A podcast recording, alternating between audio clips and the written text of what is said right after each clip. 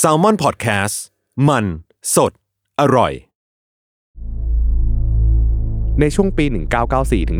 1995 ในยุคนั้นเนี่ยอินเทอร์เน็ตเริ่มถูกใช้งานเป็นวงกว้างครับเพราะเริ่มมีเว็บเบราว์เซอร์เนี่ยที่มีประสิทธิภาพมากขึ้น มันทำให้โอกาสทางธุรกิจครับเปิดกว้างมากขึ้น ทางภาคเอกชน แล้วก็ตัวบุคคลเองที่ศึกษาเรื่องนี้มาพอสมควรเนี่ยเริ่มมองเห็นช่องทางในการขยายธุรกิจ หรือว่าในการก่อตั้งธุรกิจขึ้น ซึ่งตรงเนี้ยเดิมทีธุรกิจซอฟต์แวร์มันได้รับความนิยมดีอยู่แล้ว แต่พอมีอินเทอร์เน็ตเข้ามาเนี่ยครับ หลายฝ่ายก็เลยพัฒนาเว็บไซต์ที่มีโมเดลธุรกิจขึ้นมาได้ โดยที่ไม่จำเป็นจะต้องเป็นซอฟต์แวร์ก็ได้ ยิ่งนานเข้าเนี่ยโลกอินเทอร์เน็ตก็มีจำนวนลูกค้ามากขึ้น คนที่ก่อตั้งบริษัททำธุรกิจบนโลกอินเทอร์เน็ตเนี่ยก็ร่ำรวยขึ้นอย่างมหาศาลเลย เงินที่ไหลเข้ามาในตลาดมันก็เหมือนเครื่องสูบลมเลยครับตอนนั้นนะครับมันทำให้อุตสาหกรรมเทคโนโลยีอินเทอร์เน็ตที่ยังไม่ผ่านการทดสอบเนี่ยกลายเป็นฟองสบู่อย่างรวดเร็ว หุ้นหลายตัวมีมูลค่าสูงเกินจริง ฟองสบู่ที่เกิดจากความคาดหวังและก็ความโลภของนักลงทุนในยุคที่อินเทอร์เน็ตเฟื่องฟูครับ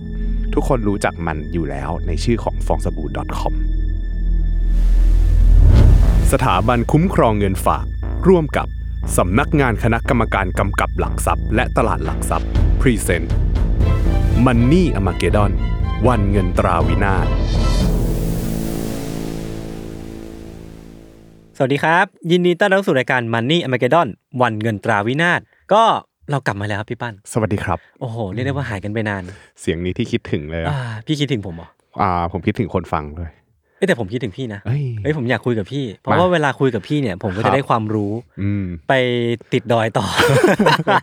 เอาไปทำไมวะ อ่าคือ ฮะ รายการ Money m a g e d o n หรือว่าวันเงินตราวินาศเนี่ยก็ อืม เป็นซีซั่น2 แล้วเนาะเรากลับมา ฮะ แล้วเนาะก็แนะนำตัวอีกสักรอบหนึ่งก็คือผมชื่อยศมานพงศ์นะครับก็เป็นโคโฮสร่วมกับพี่ปั้น ครับ ผมปั้นเงินครับ ครับผม อ่า ก็คุ้นเคยกันอยู่แล้วเนาะ ใช่ รวมถึงว่าเราทั้งสองคนเองก็กลับมาพร้อมกับรายการนี้ ในฐานะที่ DPA ก็ยังเป็นผู้สนับสนุนรายการของเราเช่นเดิม เพื่อที่จะนำผู้ฟังทุกคนเนี่ยไปฟังเรื่องราว หายนะทางการเงิน หรือว่าวิกฤตการณ์ทางการเงินอีกสักครั้งหนึ่งแล้วกัน ครับผม ก็มันจะทำให้เห็นภาพแบบฉายภาพให้เห็นว่าวิกฤตเหล่าเนี้ยมันจะทำให้เราได้เรียนรู้บทเรียนหรือว่าทำให้เราใช้ชีวิตได้เก่งขึ้นทางด้านการเงินยังไงบ้าง เอา แล้วกัน ตัวรอดได้ อ่าใช่ นะครับ ใช่แล้วก็ซีซั่นเนี้ยความพิเศษของมันก็คือว่า มันจะไม่ใช่แค่หายนะระดับโลกหรือว่าระดับนานาชาติแล้ว ฮะ แต่มันจะมีเหตุการณ์เกี่ยวกับบริษัทเล็ก ๆ น้อยๆ หรือบริษัทใหญ่โตที่ อ่าเป็นองค์กร มีเรื่องราวเป็น lesson learn เกี่ยวกับทางการเงินที่ค่อนข้างน่าสนใจด้วย เพราะว่า DPA เนี่ยไปพาเพื่อนมา คือตัวกรตหรือว่าเป็นสำนักงานคณะกรรมการกำกับหลักทรัพย์และตลาดหลักทรัพย์นะครับก็ ว้าว มาเป็นผู้ร่วมเรื่องเล่าหายนะทางการเงิน ระดับองค์ก ครั ร บผม แล้วก็ระดับปัจเจกบุคคล เพื่อฉายภาพวิกฤตการณ์ทางการเงินให้มันกว้างขึ้นอีกขั้นหนึ่งด้วยนะครับ อ่าคือในซีซั่นที่แล้วเนี่ยเราจะพูดกันแต่ในระดับกว้างเลยนานาชาติ อ่าใช่ ระดับมหาภาค ระดับประเทศ ใช่ใช่ ระดับโลกเนาะ ครับ แต่ครั้งนี้เนี่ยด้วยความที่ว่าเหตุการณ์เหล่านั้นอ่ะบางทีหลังจากที่เราฟังซีซั่นหนึ่งไปหลาย เออ ๆ คนจะรู้สึกว่าเฮ้ยแพทเทิร์นมันเหมือนเดิม อ่าใช่มันมี อ้าว การจับแพทเทิร์นแล้ว ใช่พอแพทเทิร์นมันเหมือนเดิมเนี่ยถ้าเกิดว่าเราไปเล่าเรื่องใหม่ อืม ๆ ในประเทศใหม่ ๆ อะไรอย่างเงี้ยมันก็อาจจะจับแพทเทิร์นเอ้ยเดี๋ยวมันก็ อาจจะ น่าจะประมาณนี้แหละ เบื่ เอ อหรือเปอล่าเออ เรากลัวผู้ฟังเบื่อไงทาง DPA ก็เลยไปชวนทางกรต อ่า มาร่วมสปอนเซอร์ด้วยนะครับ อืม ก็เหมือนกับว่าในซีซั่นเนี้ยเราจะเล่าในลักษณะขององค์กรที่มันเป็นภาพเล็กลง อ่า คือภาพเล็กลงเนี่ยมันยังมีอยู่ว่าในระดับองค์กรหรือในระดับปัจเจกชนเนี่ย อืมอืม เขายังมีหายนะทางการเงินเกิดขึ้น ครับ ซึ่งแน่นอนครับความเสียหายมันอาจจะไม่เป็นวงกว้าง อืม แต่มันในเมื่อมันมีความเสียหายเกิดขึ้นน่ะมันมีผู้เสียหายอยู่แล้ว อ่า แล้วเขาจะเอาตัวรอดยังไง แล้วมันมีเหตุการณ์แพทเทิร์นอะไรที่มันเกิดขึ้นกับ อ่า องค์กรเหล่านี้ อ่า นะครับในการเกิดหายนะทางการเงิน เราจะมาดูกันในซีซั่นที่สองนี้ โอ้โห ครับ เรียกได้ว่าตื่นเต้นครับ ปูซะใหญ่เลย อ่า คือผมก็ไม่ได้แบบคุยเรื่องนี้มานานเหมือนกันนะ คือ ฮะ ถ้าไม่ได้คุยกับพี่ปั้นในในรายการเนี้ยผมก็แทบจะ เออ ไม่ได้ไม่ได้คุยกับคนอื่นเลยไม่ได้ฟังเขาอย่างเดียว ใช่ เออ ก็โอ้โหหลายเดือนอย่างนั้นเนาะตอนที่ ใช่ใช่ เบรกไป ใช่ใช่ใช่ นะครับจริง ๆก็อยากทำเลยนะอยากกลับมาทำตลอดเลย อืม อยากทำทุกวันเลย โอ้ยอืมขนาดนั้นเลยเหร อ่ะ อ ทุกวันเลยก็ได้ นี่พีเอรักเลยเนี่ย ครั อ่า บผม โอเค ก่อนที่จะเข้าเรื่องกัน ครับ อย่างที่พี่ปันพูดเมื่อกี้เลยว่า อืม เราจะเปลี่ยนเนื้อหา หรือว่าเพิ่มมิติ เพิ่มเพิ่ม มิติละกัน ในการเล่าเรื่องหายนะทางการเงิน ครับ ซึ่ง ผม ความยากคือว่าซีซั่นที่แล้วเนี่ย อันนี้ก็พูดแบบตรงไปตรงมา แล้วก็ทำไว้ดีพอตัวแล้วพี่พี่ปันก็เล่าเรื่องไว้ดีพอตัว ฮะ ก็ก็ท้าทายหน่อยการคเปิด รับ ซีซั่นใหม่เนี่ยก็กดดัน อืม เหมือนกัน ฮะ อ่ะก็เลยอยากรู้ว่าพี่ปั้นเนี่ยจะเริ่มต้นซีซั่นที่สองด้วยเรื่องอะไรดี ครับก็ เราค่อยๆเบรนกันไปดีกว่า อ่า นะครับ อ่า จากเดิมเนี่ยเราพูดถึงภาพของระดับประเทศ อ่า อ่ารวมถึงวิกฤตการณ์ในระดับที่เรียกว่าอ่ะอาจจะมีคราวที่แล้วมีประมาณว่าเป็นประเทศซะเป็นส่วนใหญ่ อ่า แต่ครั้งนี้เนี่ยขอลงมาในระดับที่มันยังกว้างอยู่ ครับ ในครั้งนี้เนาะ EP นี้ยังกว้างอยู่เพียงแต่ว่าเราขอเจาะลึกไปที่กลุ่มสินทรัพย์ อ่า อ่าหรือตลาดสินทรัพย์ดีกว่า อุตสาหกรรมอุตสาหกรรมหนึ่ง อ่าก็คือถ้าพูดถึงเรื่องของการลงทุนแล้วเนี่ย อ่าฮะ นักลงทุนทุกคนครับ อยากจะมีผลตอบแทนที่ดี ครับ อ่าเราลงทุนเราอยากจะได้ผลตอบแทนอยู่แล้ว อืม และการลงทุนในหุ้นครับ เป็นการลงทุนที่หลายคนเนี่ยรู้กันดีอยู่ว่าเฮ้ยมันเป็นการลงทุนที่ได้ผลตอบแทนสูงนะ อืม เออการลงทุนในหุ้นเนี่ยคือการที่เราได้เข้าไปมีส่วนร่วมความเป็นเจ้าของของธุรกิจนะครับ ซึ่งธุรกิจเนี่ยที่เราอยากเป็นเจ้าของแน่นอน เราอยากเป็นธุรกิจที่แข็งแกร่ง อืม อ่าทำกำไรตอบแทนให้กับผู้ถือหุ้นได้ ครับ นะครับมีอนาคตสวยงาม สร้างผลกำไรที่เติบโตมหาศาลนะครับยิ่งมีอะไรแบบเนี้ยมาประกอบ มันยิ่งเป็นหุ้นที่นักลงทุนทุกคนเนี่ยอยากจะเป็นเจ้าของ อืม อืมนักลงทุนหลายคนครับอยากเป็นเจ้าของแพลตฟอร์มในอนาคตอย่าง Amazon อ่าฮะ อ่าแน่นอนครับอันในในครั้งหนึ่งเนี่ยผู้ถือหุ้นอเมซอนนะครับเคยขึ้นเป็นอ่ามหาเศรษฐีอันดับหนึ่งของโลก อ่าฮะ นะครับก็อเมซอนเนี่ยก็เป็นหุ้นตัวหนึ่งที่ได้ผลตอบแทนดีนะครับถ้านับย้อนหลังไป 10 ปีนะหุ้นอเมซอนให้ผลตอบแทนประมาณ 27%ต่อปีเลยทีเดี ซึ่ง ยว ถือว่าสูงมากนะ ก็ ใช่ปะ ใช่ครับสูงมาก คือถ้าสมมุติว่าเทียบกับสินทรัพย์ทางการเงินที่ความเสี่ยงต่ำอย่างเงินฝากออมทรัพย์ อืม อ่าเงินฝากออมทรัพย์ก็อาจจะได้ โอ้โห 0.5%ฝากประจำก็อาจจะมากกว่านั้นนิด อัน นึ นี้ ง ยี่สิบเจ็ดเปอร์เซ็น เอ ต์ ออันนี้ 27%เลยนะ แต่กว่าที่ Amazon หรือว่า Amazon.com เนี่ยจะเติบโตมาอย่างยิ่งใหญ่เหมือนในทุกวันนี้นะครับ แล้วก็กลายเป็นหุ้นที่สร้างผลตอบแทนมหาศาลในรอบหลายปีที่ผ่านมาเนี่ยหุ้นของเขาเกือบดับไปแล้วครับครั้งหนึ่ง เพราะว่าเขาไปเจอกับวิกฤตฟองสบู่ลูกใหญ่มาก่อน ครับผม ฟองสบู่ที่บอกเนี่ยครับเป็นฟองสบู่ที่เกิดกับกลุ่มธุรกิจที่มักจะใช้คำว่า .com อืม เป็นกองไฟเรียกแมงเมาให้บินเข้าหา อืม อ่าฟองสบู่ที่เกิดจากความคาดหวังแล้วก็ความโลภของนักลงทุนในยุคที่อินเทอร์เน็ตเฟื่องฟูครับ ครับ ทุกคนรู้จักมันอยู่แล้วในชื่อของฟองสบู่ .com อ่าใช่ อ่าเคยได้ยินไหม ก็เคยได้ยิน เออ แต่ไม่ได้รู้ลึกรู้แค่ว่ามันเป็นวิกฤตที่แสงมันไปฉายสปอตไลท์มากๆๆๆแล้วทุกคนก็พูดถึงมัน แล้วก็วัน ใช่ หนึ่งมันก็ป๊อป ใช่ คือมันเหมือนกับมีภาพทับซ้อนอยู่กับในยุคปัจจุบัน ซึ่งเดี๋ยว อ่า เราจะพูดคุยกันในตอนละท้ายรายการด้วย ได้เลยครับ ยศเกิดในช่วงที่มีอินเทอร์เน็ตเข้ามาอย่าง ตอนประถมต้นๆก็มีเล่นแล้วนะ แบบว่า เออ ต่อ เออ โมเด็มแบบตืดตืด อ่า เอ เอออเออเออ เออ ในยุคนั้น เล่ ใช่ไหมคือ ใช่ พี่ ใช่ เกิด ใช่ มาในยุคแรกยังไม่มีอินเทอร์เน็ต คอมพิวเตอร์ยังไม่มีเลยเออแต่ว่ามามีตอนที่ขึ้นประมาณน่าจะป .6 า เออป .6 เนี่ยเริ่มเริ่มมีอินเทอร์เน็ตใช้เริ่มมีแลกนาล็อกเข้ามา อืม ให้เราได้เล่น อ่าอ่า เออเราจะรู้จักอินเทอร์เน็ตเพราะมีเกมออนไลน์ แต่จริงๆ ก่อนหน้านั้นมันก็จะมีคอมพิวเตอร์มีวิชาคอมพิวเตอร์ให้เรียนอยู่ในอยู่ในห้องห้องเรียนอะไรอย่างนี้อยู่แล้ว ครับ นะครับแต่ว่าพอเราพูดกันเรื่องอินเทอร์เน็ตในยุคนี้เนี่ยมันเป็นเรื่องธรรมดาทั่วไปเลย อืม เออใครๆก็ใช้อินเทอร์เน็ตได้ถ้าเกิดว่ามีสมาร์ทโฟนติด อืม ตัวอยู่ อืม เนาะนอกจากนี้เนี่ยอินเทอร์เน็ตมันไม่ใช่สิ่งที่เหมือนกับว่าเป็นสิ่งพิเศษเหมือนในสมัยก่อน เดี๋ยวนี้เราใช้งานกันเป็นเรื่องปกติเลยด้วยซ้ำเราต้องพึ่งพามันในการทำงานทำกิจกรรมสื่อสารอะไรก็ตาม เอาเข้าจริงๆอินเทอร์เน็ตตอนเนี้ยมันเป็นเหมือนหนึ่งในชีวิตประจำวันไปแล้ว อืมอืม แต่ว่าถ้าย้อนกลับไปในช่วงปลายศตวรรษที่ 19เนี่ยอินเทอร์เน็ตไม่ได้ใช้งานได้ง่าย แล้วก็รวดเร็วเหมือนอย่างในตอนนี้นะครับเพราะว่าในสมัยก่อนเนี่ยมีแค่องค์กรใหญ่ๆ หรือว่าหน่วยงานใหญ่ๆ เท่านั้นที่ได้คอมพิวเตอร์แล้วก็อินเทอร์เน็ตเข้ามาในครอบครอง อืม คือในยุคนั้นอะคอมพิวเตอร์ยังใหญ่มากอยู่เล อื ย มอืม ยังไม่มีแล็ปท็อปยังไม่มีตัวสมาร์ทโฟนอะไรด้วยซ้ำไม่มี iPad อะไรด้วยซ้ำคือมันเป็นเครื่องที่ใหญ่ ๆ เลย CPU ถ้าเกิดว่าหน่วยงานไหนหรือบริษัทไหนเนี่ยมี CPU วางอยู่นะ อืม มันจะวางแบบตั้งไว้เหมือนเป็น อ่า รูปปั้นเลย คือมันใหญ่มากจ ริง ๆ คือมัน เออเออ ตั้งแล้วก็มีสายแลนเชื่อมระยงระยางคือมันไม่มี Wi-Fi เหมือนในสมัยนี้ ครับ คือถ้าสมมุติเราเห็นภาพนั้นในสมัยก่อนเฮ้ยมันถือว่าเป็นอะไรที่ล้ำยุคมาก อืม ๆ แต่ถ้าตอนเนี้ยย้อนกลับไปมองจะเป็นอะไรที่ล้าสมัยมากๆ อย่างเก่าอะไรเงี้ย เอ นะ อใช่คือเวลามันผ่านไปแล้วแต่อินเทอร์เน็ตมันมีการเปลี่ยนแปลงที่รวดเร็วอยู่เหมือนกัน ครับ นะครับประมาณปี 1980เนี่ยผู้คนทั่วไปนะครับเริ่มเข้าถึงอินเทอร์เน็ตกันได้ เริ่มสนใจและเข้าถึงอินเทอร์เน็ตได้คือเขาเริ่มรู้กันแล้วว่าประชาชนทั่วไปทั่วโลกเนี่ยเริ่มรู้แล้วว่าเฮ้ยมันมีสิ่งที่เรียกว่าอินเทอร์เน็ตอยู่ อืม นะครับแต่ว่ายังไม่เอามาใช้ในระดับของครัวเรือน อืม เออยังแต่ว่ามีการนำอินเทอร์เน็ตมาใช้ในเชิงพาณิชย์นะครับ ครับ แล้วก็มีการสื่อสารทำธุรกิจอินเทอร์เน็ตในยุคนั้นมากขึ้นนะครับบริษัทห้างร้านต่างๆ ก็เริ่มเข้ามาใช้งานเครือข่ายอินเทอร์เน็ตแล้วนะครับมันก็เลยกลายเป็นเครื่องมือหนึ่งที่เข้ามาช่วยขยายมูลค่าทางเศรษฐกิจให้กับทั่วโลกได้เลย อืม แล้วนอกจากนี้มันยังช่วยให้มีธุรกิจเกิดใหม่มากมายจากอ่าสิ่งที่เรียกว่าอินเทอร์เน็ตแล้วก็คอมพิวเตอร์ ในช่วงต้นของทศวรรษที่ 90 นะครับ ก็คือช่วง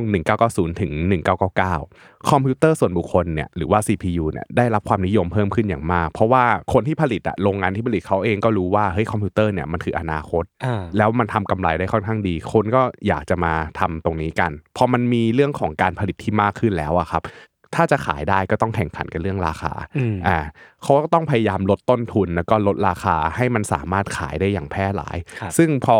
ทำอย่างนี้แล้วอ่ะมันทำให้คอมพิวเตอร์อะครับกลายเป็นสินค้าที่ภาคครัวเรือนสามารถเข้าถึงได้ง่ายขึ้น อืม บริษัทที่ผลิตฮาร์ดแวร์คอมพิวเตอร์ก็แข่งขันกันมากขึ้น แข่งขันกันดุเดือดเลยราคาก็ถูกลงถูกลงถูกลงถูกลงเรื่อยๆ ภาคครัวเรือนที่พอมีกำลังซื้อที่สามารถเข้าถึงคอมพิวเตอร์ได้เนี่ยก็เลย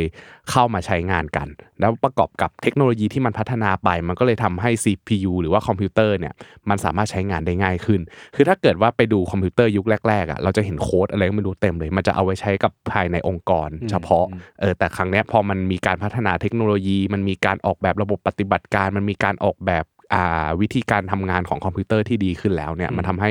ภาคครัวเรือนนะครับใช้งานได้ง่ายขึ้น คือคนทั่วไปเริ่มมี PC เป็นของ เอ ตัวเอง อ แล้ว ใช่ เออ พอฮาร์ดแวร์มันเริ่มบูมนะครับซอฟต์แวร์ก็บูมตาม คือตอนนั้นเนี่ยซอฟต์แวร์ก็คืออย่างที่ว่าก็คือพวกระบบปฏิบัติการ หรือว่าพวกตัวที่เอามาใช้ทำงานในคอมพิวเตอร์ ธุรกิจต่างๆ ก็เริ่มให้ความสนใจในเรื่องของการพัฒนาซอฟต์แวร์แล้ว เพราะเขารู้สึกว่าเฮ้ยจริงๆซอฟต์แวร์เนี่ยมันก็สามารถทำเงินให้กับธุรกิจได้นะครับและอีกอย่างหนึ่งเนี่ยซอฟต์แวร์เนี่ยมันไม่ได้แข่งกันเรื่องราคา อืม เออคืออย่างฮาร์ดแวร์อะมันสเปคใกล้กัน มันยังแข่งตัดราคาแข่งกันได้เออแต่ว่าอย่างซอฟต์แวร์เนี่ยมันแข่งกันที่ความคิดสร้างสรรค์ อ่า อ่าใครมีโมเดลที่จะเข้ามาช่วยอำนวยความสะดวกให้กับผู้ใช้งานคอมพิวเตอร์ยังไงเนี่ยก็สามารถเข้ามาพัฒนาได้และอีกอย่างหนึ่งซอฟต์แวร์เนี่ยมันเรียนแบบกันได้ยาก อืม เพราะมันมีเรื่องของทรัพย์สินทางปัญญา แล้วก็มีกฎหมายตรงเนี้ยคุ้มครองอยู่ทำให้ธุรกิจเนี้ยค่อนข้างจะมีความสามารถในการแข่งขัน แล้วก็มีอ่าความสามารถในการทำกำไรด้วยนะครับคือพูดง่าย ๆ ว่าตัวซอฟต์แวร์อะลงทุนไม่มากอ่ะแต่ว่าถ้าเราจะลงทุนทำโรงงานคอมพิวเตอร์โรงงานผลิตคอมพิวเตอร์เนี่ยมันต้องใช้ ใช้เงิ เงิ น น เยอะ ลงทุนเครื่องจักร ครับ คนงานอะไรก็ตาม แต่ว่าซอฟต์แวร์มันทีมงานไม่ต้องเยอะมาก ใช้ความคิดสร้างสรรค์แล้วก็การทำงานร่วมกันมาก สาก ว่า มารถสเกลไว้ได้ไกลมากกว่าด้วย ใช่ประมาณนั้นนะครับตัวอย่างที่ success นะครับก็คือพวก Microsoft หรือ Macintosh ที่เป็นระบบปฏิบัติการ อืม ซึ่งไม่ว่าใครเนี่ยก็อยากมีซอฟต์แวร์เป็นของตัวเองในยุคนั้น เพราะมันเป็นธุรกิจที่ทำกำไรได้อย่างมหาศาล คือถ้าสมมติว่ามันเวิร์ก อืม โอ้มันแพร่หลายไปในทุกบ้านที่เข้าถึงคอมพิวเตอร์ได้ ซึ่งตรงเนี้ยมันเป็นตลาดที่เติบโตได้อย่างดีเลย คือมันเติบโตตามคอมพิวเตอร์และอินเทอร์เน็ต มันทำให้เกิดบริษัทซอฟต์แวร์เล็กๆน้อยๆขึ้นมากมายในสมัยนั้นนะครับนักลงทุนทั้งรายเล็กรายใหญ่ก็สนใจที่จะเข้ามาลงทุนในบริษัทซอฟต์แวร์ตรงนี้มากขึ้น แล้วก็บริษัทซอฟต์แวร์เนี่ยก็สามารถเอาธุรกิจเข้าจดทะเบียนในตลาดหุ้นแล้วก็ซื้อขายหุ้นได้ ในช่วงปี 1994ถึง1995 ในยุคนั้นเนี่ยอินเทอร์เน็ตเริ่มถูกใช้งานเป็นวงกว้างครับเพราะเริ่มมีเว็บเบราว์เซอร์ก็คือเป็นซอฟต์แวร์เหมือนกัน เป็นเว็บเบราว์เซอร์เนี่ยที่มีประสิทธิภาพมากขึ้น คือสมัยก่อนอินเทอร์เน็ตเนี่ยไม่ได้ไม่ได้ใช้งานง่าย อืม ๆ คือมีเอาไว้สื่อสารกันอาจจะเฉพาะองค์กรหรือว่าเฉพาะภายในหน่วยงานต่างๆ ก็ แต่ คือ ว่า แบบเชื่อมผ่านแลน เออแต่ว่าในระดับของครัวเรือนภาคครัวเรือนหรือระดับบุคคลน่ะยังไม่สามารถใช้งานเว็บไซต์ได้ง่าย อ่า ๆ จนกระทั่งมีเว็บเบราว์เซอร์ขึ้นมา ซึ่งเว็บเบราว์เซอร์ในยุคนั้นเนี่ยก็จะเป็นแบบเว็บ Explorer เว็บ Explorer เนี่ยเป็นของ IBM หรือว่า Internet Explorer ของ Microsoft ซึ่งสมัยนี้ก็จะพูดถึงเรื่องของอ่ะ Google, Google Chrome Chrome Microsoft Safari เอ่อ Firefox เอออะไรก็ตาม ใช่ไหมแต่ว่าในยุคนั้นเนี่ยตัวที่มีประสิทธิภาพมากๆ คือ Web Explorer กับ Internet Explorer นะครับ ซึ่งในตรงนี้เนี่ยมีผู้ให้บริการอินเทอร์เน็ตรายใหญ่ในอเมริกาอย่างอเมริกาออนไลน์นะครับเข้ามาให้บริการอินเทอร์เน็ตโดวยก็คือกลุ่มบริษัทที่เขาเหมือนกับว่ามีอินเทอร์เน็ตให้ภาคโครวเรือใช้งานอะสมัยก่อนไอ้ที่คุ้นๆว่ามีต่ออินเทอร์เน็ต อ่า เราต้องใส่รหัสอะไรอย่าง นึ นี้ กออก ใช่ไหม นึกออกเออ เอออนนั้นนะเขาเรียกว่าเป็นผู้ให้บริการอินเทอร์เน็ต อ่า คือเราต้องแบบเออมีต่อโมเด็มต่ออะไร อืม ตื อืมอืม ดๆตืดๆอะไรอย่างนั้นนะครับ ซึ่งตรงเนี้ยมันทำให้ภาคครัวเรือนเนี่ยสามารถเข้าใช้งานอินเทอร์เน็ตได้ ครับ นะครับ มันทำให้เราสามารถท่องเว็บได้อย่างหลากหลายเลยในยุคนั้น มันทำให้โอกาสทางธุรกิจครับเปิดกว้างมากขึ้น ทางภาคเอกชน แล้วก็ทั้งตัวบุคคลเองที่ศึกษาเรื่องนี้มาพอสมควรเนี่ยเริ่มมองเห็นช่องทางในการขยายธุรกิจ หรือว่าในการก่อตั้งธุรกิจขึ้น เพราะว่าอินเทอร์เน็ตเนี่ยมันก็ถือว่าเป็นคล้ายๆกับอ่าตัวเว็บไซต์อะไรอย่างเงี้ยอืม มันเหมือนกับเป็นซอฟต์แวร์ แต่ว่ามันเป็นในระดับที่ไม่ต้องใช้เงินลงทุนหรือว่าความคิดสร้างสรรค์หรืออะไรมากมายเท่ากับซอฟต์แวร์ด้วย ซึ่งตรงเนี้ยเดิมทีธุรกิจซอฟต์แวร์มันได้รับความนิยมดีอยู่แล้ว แต่พอมีอินเทอร์เน็ตเข้ามา เนี่ยครับหลายฝ่ายก็เลยพัฒนาเว็บไซต์ที่มีโมเดลธุรกิจขึ้นมาได้ โดย ครั ที่ บ ไม่จำเป็นจะต้องเป็นซอฟต์แวร์ก็ได้ ธุรกิจ .com เนี่ยจึงเริ่มบูมขึ้นมา อืม เพราะในยุคนั้นเนี่ยมักจะใช้คำว่า .com ลงท้าย อืม ยกตัวอย่างเช่น yahoo.com อืม yahoo.com เนี่ยในสมัยนั้นนะครับหลายคนเห็นมันบ่อยกว่า Google ในยุคนี้อีกด้วยซ้ำถือว่าเป็นบริษัท .com ยุคแรก ๆ เลยที่เข้ามาบุกเบิกอินเทอร์เน็ตด้วยการทำ Search Engine นะครับแล้วก็เว็บพอร์ทัลเลย อืม เออคือเข้าเว็บไซต์มาเนี่ยเจอ Yahoo ก่อนเลยในสมัยก่อนนะครับหรือว่า ebay.com นะครับก่อตั้งในปี 1995นะครับเป็น Marketplace บนอินเทอร์เน็ตยุคแรก ๆ arcs.com หรือว่า arcjeep นะครับตัวนี้ก็เป็นอินเทอร์เน็ตที่เป็น Search Engine อืม เอออ ม คืออันเนี้ยรู้สึกว่าโมโมเดลในการทำธุรกิจมันจะต่างจาก Yahoo กับ Google ก็คือใช้คำง่ายๆในการหาข้อมูล อ่า เหมือนพูดคุยกับเพื่อนเลย ครับ เออนะครับอันนี้สำหรับ arcs.com amazon.com ครับตั้งในปี 1994 เป็นร้านหนังสือออนไลน์ยุคแรกเริ่ม priceline.com เว็บไซต์ขายที่นั่งราคาถูกให้กับสายการบินคือเหมือนกับว่ามีสายการบินติดต่อมาว่าเฮ้ยเขามีที่นั่งตรงเนี้ยขายไม่ออกเอามาปล่อยขายถูกๆก็มาปล่อยใน priceline.com อันเนี้ยเป็นแค่ตัวอย่างของธุรกิจ .com ครับ ยิ่งนานเข้าเนี่ยโลกอินเทอร์เน็ตก็มีจำนวนลูกค้ามากขึ้น ตามความนิยม ตามผู้ใช้งานจำนวนผู้ใช้งานมากขึ้นมากขึ้น พอมันมียูเซอร์มากขึ้นเนี่ยโมเดลธุรกิจมันก็ถูกพัฒนาให้เหมาะสมกับจำนวนคนที่มากขึ้นด้วย คนที่ก่อตั้งบริษัททำธุรกิจบนโลกอินเทอร์เน็ตเนี่ยก็ร่ำรวยขึ้นอย่างมหาศาลเลยนะครับส่วนหนึ่งก็เพราะว่าโมเดลธุรกิจที่เขาคิดขึ้นมาเนี่ยมันทำเงินได้จริง อืม ๆ มันทำกำไรให้กับผู้ก่อตั้งได้จริง ๆ แต่อีกส่วนหนึ่งก็คือเม็ดเงินจากนักลงทุนที่เข้ามาร่วมธุรกิจครับ คือตรงเนี้ยมันไม่ได้มีแค่ตัวเจ้าของธุรกิจที่มองเห็นโอกาส แต่ว่านักลงทุนต่างๆ ไม่ว่าจะนักลงทุนรายบุคคล หรือว่านักลงทุนสถาบันเนี่ยพอเริ่มเห็นโอกาสว่าเฮ้ยมันมีธุรกิจอันเนี้ยน่าสนใจแล้วเรา อ่า เอาด้วยอ่ะ อ่า ก็อยากจะมีที่นั่งอยากจะเข้าไปถือหุ้น อยาก ใน จะ บริษัท แจมด้วย คนนั้นเอออยากอยากจะมีบริษัท .com เป็นของตัวเองบ้าง ครับ แต่ว่าไม่ต้องไปเริ่มใหม่ไงแค่ลงทุนซื้อหุ้นก็พอ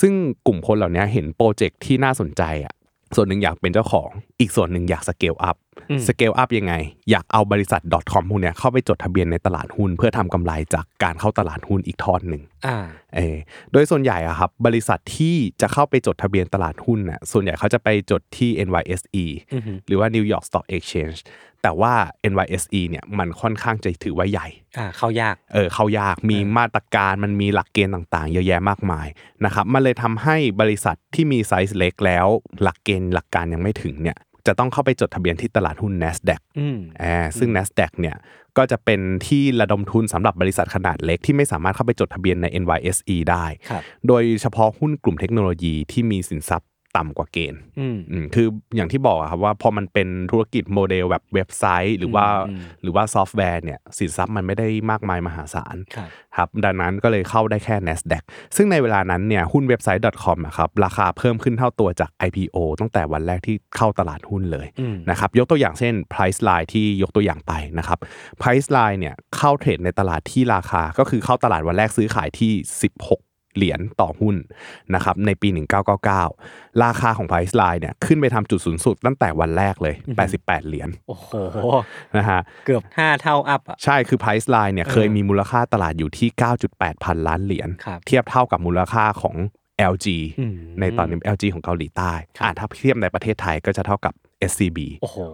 เออ ก็อันดับต้นๆนะ ใช่ SCB SCB เนี่ยอันดั ปั บ จจุบันด้วยนะ อ่า ก็คือ SCBX เนี่ยแหละ ครับ นะครับในปัจจุบัน คือหลาย ๆ บริษัทที่จดทะเบียนเข้าไปอะครับที่เป็นหุ้น .com หรือว่าบริษัทธุรกิจ .com เนี่ยยังไม่มีกำไรเลยด้วยซ้ำหรือบางบางธุรกิจเนี่ยยังไม่มีแม้แต่แผนธุรกิจที่จะทำกำไรได้อีกด้วย อืม แต่การลงทุนอย่างเนี้ยมันค่อนข้างได้ผลตอบแทนง่ายและเร็ว อืมอืม เออเพราะอะไร เพราะว่ามันมีสตอรี่ที่น่าสนใจในอนาคตรออยู่ว่าเฮ้ย ครับ ถ้าเกิดว่าโมเดลมันเวิร์กมันสามารถเกณฑ์ยูเซอร์มันสามารถเหมือนกับว่า ดึงดูดผู้ใช้งานเข้ามาใช้ได้เรื่อยๆเนี่ยปัจจุบันเนี้ยไม่ได้กำไร แต่อนาคตเดี๋ยวก็ได้ ก็คือหุ้นแบบ มันมีสตอรี่อนาคตมันเผื่อไว้เยอะมาก ใช่ ซึ่งอันเนี้ยมันเป็นสิ่งที่ทำให้นักลงทุนให้ความสนใจนะครับ เพราะนักลงทุนเชื่อแหละหลายคนอยากได้ อยากได้ผลตอบแทนเร็วๆ อยากได้อะไรก็ตามที่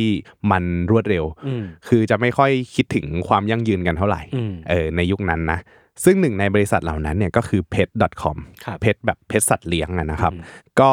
บริษัทเนี้ยต้องการจะเป็นผู้นำในการให้บริการเกี่ยวกับตลาดสัตว์เลี้ยงบนโลกออนไลน์ อันนี้คือโมเดลธุรกิจเขานะ แต่บริษัทเนี่ยขาดทุนมหาศาลก่อนจะเข้าตลาดหุ้น ครับ ครับ คือยังขาดทุนอยู่นะ ยังไม่ได้กำไรเลยนะ แต่เพชร .com เนี่ยจดทะเบียนเข้า IPO เนี่ยระดมทุนเงินได้ถึง 300 ล้านดอลลาร์ โอ้โห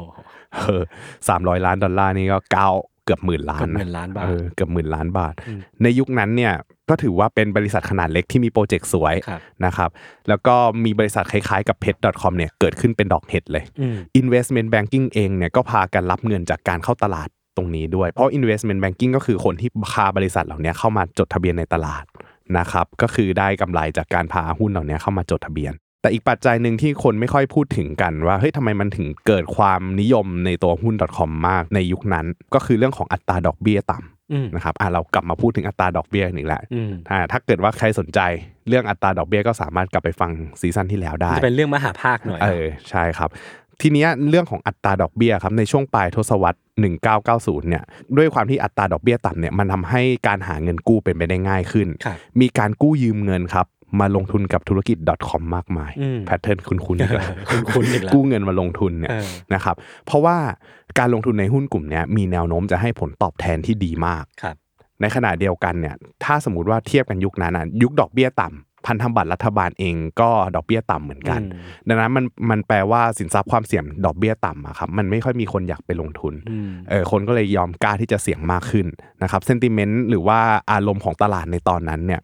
ลงทุนในหุ้นเนี่ยมีแต่ภาพที่สวยงาม อืม นะครับ อืม รวมถึงเรื่องอัตราภาษีกำไรจากการซื้อขายหุ้นก็ต่ำเหมือนกัน ครับ นะครับทำให้การเก็งกำไรในหุ้นตอนนั้นเนี่ยมีเพิ่มสูงขึ้น คือด้วยกฎเกณฑ์เหล่านี้ที่มันยังไม่โซลิดมากที่แบบเออด้วยความที่ภาษีก็ต่ำการเก็งกำไรก็เลยเกิดขึ้นบ่อย อืม นะครับมันก็เหมือนเป็นการเติมเชื้อเพลิงให้คนเข้ามาเล่นหุ้น อืม ใช้คำว่าเล่นหุ้นหรือว่าเก่งกำไรในราคาหุ้นนะครับหุ้นหลายตัวเนี่ย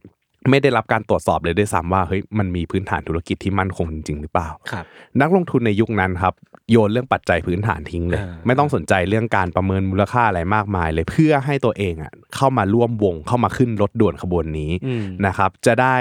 แบบเอออย่างน้อยๆ เราได้มีเอี่ยวในการรับผลตอบแทนมหาศาล อืม นะครับในเวลานั้นเนี่ยการประเมินมูลค่าด้วยอัตราส่วน PE นะครับกับหุ้น .com อ่ะใช้ไม่ได้เลย อ่า เคยประเมินมูลค่าด้วย PE ไหม มันคือ price earning อะไรอ ใช่ ย่าง มันคือ ะ PE อะครับอธิบายเพิ่ม PE นะครับมันคือการประเมินมูลค่าด้วยการเอาราคา ครับ เทียบกับ P ก็คือ price อืม นะครับ E ก็คือ earning นะครับ earning ก็คือกำไรของบริษัทที่ทำได้ มันแปลว่าเราควรจะซื้อบริษัทนั้นที่ราคาเท่าไหร่ แล้วถึงจะได้กำไรกลับเข้ามาก็คือเอา P หาร E อืม นะครับ เช่น ถ้าเกิดว่าซื้อหุ้น 10 บาทนะครับแล้วหุ้นสามารถทำกำไรให้เราได้ 1 บาทต่อหุ้น อ่า มันแปลว่าหุ้นตัวเนี้ยก็คือเอา 10 หาร 1 ก็คือ PE เท่ากับ 10 สิบเท่า อ่าหรือว่าตีความในอีกความหมายหนึ่งว่าเราซื้อหุ้น 10 บาทเนี่ยถ้าเกิดว่าหุ้นมันทำผลตอบแทนหรือว่าทำกำไรได้เท่าเดิม 1 บาท 1 บาท 1 บาทเรื่อยๆอะครับเราจะใช้เวลาประมาณ 10 ปีในการคืนทุน ม อ่าอันนี้อธิบายคอนเซปต์ PE แบบคร่าว ครับ ๆนะครับแต่ PE มันใช้กับ .com ไม่ได้ อืม เพราะอะไรเพราะว่ามันมีราคา อืม แต่มันไม่มีกำไร อืม เออคือ E มันติดลบ บางอันยังไม่มีแผนธุรกิจด้วยซ้ำ ใช่ อย่างที่พี่ปัน ใช่ พูด ใช่ มันก็เลยทำให้การประเมินมูลค่าด้วยวิธี PE ที่ตลาดชอบใช้อะครับ อ่ามั มันไม่สามารถใช้ได้กับหุ้น .com ครับ รวมถึงบางตัวเนี่ยถูกซื้อขายด้วยมูลค่าที่สูงคือมี PE ที่สูงคือ price สูงมากเลยนะ อืม แต่ว่า e a r n i n g อ่ะมันนิดเดียวมันเล็กน้อยมาก อืม นะครับจากเมื่อกี้ซื้อ 10 บาท อืม แทนที่จะทำกำไรได้ 1 บาท แต่มันกลับทำกำไรได้ 0.01 อะไรอย่างเงี้ยพูดง่ายๆว่ามี PE ประมาณร้อย 100 เท่าพัน เท่า เท่า เอ เอ อ อ มันใช้เวลาร้อยปีพันปีกว่าจะได้คืนทุนอะไรอย่างเงี้ย แต่ ครับ ตัวเลขเหล่านี้ก็ไม่ได้ทำให้นักลงทุนหวั่นใจ ใช่ เพราะว่าคนไม่ได้สนใจที่อะไรตรงนี้อีกเลย ครับ เขาไปสนใจที่ราคาว่าเฮ้ยมันจะขึ้นได้อีกเท่าไหร่มากกว่า อืม หุ้น .com หลายตัวไม่ให้กำไรก็ไม่เป็นไรครับ หลายคนก็เลยใช้วิธี PS แทน ครับ PS มันเป็นการมันเหมือนเป็นวิธีที่ถูกปรับปรุงจาก PE ก็คือไม่ต้องใช้กำไรและใช้ยอดขายเลย า หรือว่าใช้รายได้เลย price กับ sales อ่าใช้ price กับ sale เทียบกันนะครับเพื่อปลอบใจว่าเฮ้ยอย่างน้อยอ่ะบริษัทอ่ะถ้าเติบโตอ่ะรายได้มันต้องเติบโตก็ยังดี อืม แต่ว่าสุดท้ายแล้วอ่ะไม่ว่าจะเป็นนักลงทุนสถาบันหรือนักลงทุนส่วนบุคคลเอง ก็ก็ต้องมองที่ตัวของ e a r n i n g เป็นหลัก เออ เพราะมันคือสิ่งที่เราจะได้ตอบแทนจริง ๆ ไม่ใช่ยอดขาย ครับ นะครับเพียงแต่ว่าเขาเขาใช้วิธีเนี้ยหลอกตัวเองเพื่อที่จะอย่างน้อยคิดว่าเออ ในวันเนี้ย ไม่มีกำไรไม่เป็นไรอนาคตรายได้โตเรื่อยๆ เดี๋ยววันหนึ่งกำไรก็จะมา อ่าอ่าอ่า เออ เหมือนมันมีการ ะณ เปลี่ยนของวิธีคิดบางอย่างเหรอพี่ปัน ใช่ใช่ซึ่งความไร้เหตุผลแบบเนี้ยครับ จริง ๆ มันก็ไม่ไร้เหตุผลหรอกมันก็อาจจะเป็นวิธีที่เขาสามารถใช้ได้แหละครับ ครับ เพียงแต่ว่าในยุคนั้นน่ะมันค่อนข้างจะไร้เหตุผล อืม แต่ว่าจะเพราะอะไรเดี๋ยวจะเล่าให้ฟังต่อในตอนท้ายนะครับ ก็ความไร้เหตุผลแบบเนี้ยที่สูบฉีดให้ตลาดมีความตื่นตาตื่นใจมากขึ้นนะครับ นักวิเคราะห์หลายคนเองก็ออกมาชี้นำราคาหุ้น .com หลายตัวด้วยเป้าหมายราคาที่สูงจนไร้เหตุผลเหมือนกัน อืม นะครับ แล้วก็พากันพูดว่าเฮ้ยยุคเนี้ยมันไม่เหมือนเดิมแล้ว อืมอืม หุ้นยุคใหม่อ่ะมันก็ต้องประเมินมูลค่าแบบใหม่ ครับ เออมันมีวิธีการมองแบบอื่นเหมือนกันกำไรบริษัทในวันนี้ไม่ต้องมีก็ได้ มันไม่สำคัญหรอก มันสำคัญที่ business model หรือว่าแบบแผนในการทำธุรกิจมากกว่า หุ้นบางตัวเนี่ยมองแค่จำนวนคนใช้งานที่เพิ่มขึ้นก็พออคือแบบบางบางเว็บไซต์อย่างเงี้ยครับแค่มีจำนวน user เพิ่มขึ้นอ่ะมันก็บอกแล้วว่าเฮ้ยก็ถ้าคนเพิ่มขึ้น business model คุณก็ดี อ่า แบบนี้ไม่พออีกเหรอ เออ เออในยุคนั้นมันมีความคิดแบบนั้นครั ครับ บ เออคือพอนักวิเคราะห์เริ่มมาวิเคราะห์อย่างเงี้ยครับคนก็จะเชื่อนักวิเคราะห์เพราะนักวิเคราะห์ก็ถือว่าเป็นกลุ่มคนที่มีความรู้ ม นักวิเคราะห์พอพูดอย่างนี้ มันก็เลยทำให้ตลาดหุ้นตลาดทุนดูมีความน่าสนใจเขาก็เลยดึงดูดความเชื่อนักลงทุนเข้ามาเป็นพวกมากขึ้นนะครับจนกลายเป็นเรื่องเล่าตลกๆว่าเฮ้ยจริงๆเนี่ยไอบริษัท .com เหล่าเนี้ยยึดที่วิสัยทัศน์ดีกว่า สุดท้ายแล้วบริษัท .com อย่าไปดูที่ตัวเลข ยึดที่วิสัยทัศน์ แม้จะไม่มีกำไรเลยก็ตาม มัน นะรับ คือใช้ไทป์เดียวกับสตาร์ทอัพอะไรอย่างงี้ปะ ใช่ การบิวว่าแบบ เอ้ย เราเป็นลีดเดอร์ที่สุดยอดเลยนะ อืม เราจะนำตืดตืด ตืด เราเป็นผู้นำ สิ่งม เราเป็นคนทำคนแรก เออ เออเราจะได้ยินอย่างเงี้ยกับธุรกิจสตาร์ทอัพ ยอดขายไว้ก่อน เอายูเซอร์ก่อนครับ อ่าคือจริงๆ .com กับ Startup หรือว่า SME อะไรก็ตามอะคือ Startup มันเหมือนเป็นคำเรียกที่ที่ใช้กับกลุ่มธุรกิจที่เขาเพิ่งเริ่มใหม่แล้วเขามีการ อืม สเกลที่สูงขึ้น ครับ แบบอย่างรวดเร็วเลย อืมอืม นะครับดังนั้นแล้วเนี่ยแนวคิดเขาจะคล้ายกัน อ่าฮะ ในเวลานั้นเนี่ยมันมีแต่ความไร้เหตุผล อ่า อยู่ในตลาดเต็มไปหมด ครับ ในระยะเวลา 4 ปีครับตั้งแต่ปี 1996 จนถึงปี 2000 นะครับ อืม ดัชนีหุ้น NASDAQ ซึ่งเป็นดัชนีที่รวบรวมบริษัทเทคโนโลยีมากมาย รวบรวมอ่าหุ้น .com มากมายเนี่ยพุ่งทะยานจาก 600 จุด อือหือ ไปที่ 5,000 จุด อือฮึ นะครับในปี 2000นะครับซึ่งหุ้น NASDAQ เนี่ยคือแหล่งรวมความคาดหวังของนักลงทุนอย่างแท้จริง PE ratio ของทั้งตลาดครับของ NASDAQ เนี่ยสูงกว่า 100 เท่าในเวลานั้นมันแปลว่า สุขภาพไม่ดี สุขภาพไม่ดีสุดๆ คือมันมันแพงมาก มันสะท้อนให้เห็นความคาดหวังของนักลงทุนว่า เฮ้ย ครับ ต่อให้ราคาแพงเป็นร้อยเท่าไม่เป็นไร ถ้าเกิดว่าในอนาคตบริษัทเขาสามารถทำกำไรที่มันโตขึ้นได้อะ อืม อ่ะคือเมื่อกี้ที่เล่าอะครับ คือถ้า PE 10 เท่า ถ้าเกิดว่าวันเนี้ยบริษัททำกำไรได้ 1 บาทไปเรื่อยๆแปลว่า 10 ปีคืนทุน แต่ถ้าบริษัทสเกลกำไรจาก 1 บาทเป็น 2 บาท 3 บาท 5 บาทอย่างเงี้ยอย่างรวดเร็ว มันแปลว่าไม่ต้องถึง 10 ปีก็คืนทุนนะ อืม ดังนั้นแล้วนักลงทุนที่ให้ PE กับ NASDAQ ในระดับ 100 เท่าเนี่ยมันแปลว่าเขาคาดหวังว่าอีกไม่นานเดี๋ยวเขาก็ได้คืนทุน อ่า ไม่ต้องรอถึงร้อยปีหรอก เดี๋ยวกำไรมันจะโตตามมา อืม นะครับเขาคิดกันอย่างนี้เขามองไปข้างหน้าเออเขามองไปที่วิสัยทัศน์เลยว่าเดี๋ยวกำไรมหาศาลจะมา สาเหตุหนึ่งก็เพราะว่าเขาเชื่อว่าอินเทอร์เน็ตกับคอมพิวเตอร์อ่ะมันจะทำเงินแล้วก็มันจะสเกลมูลค่าเศรษฐกิจให้กับโลกได้ในอนาคตมหาศาลเลย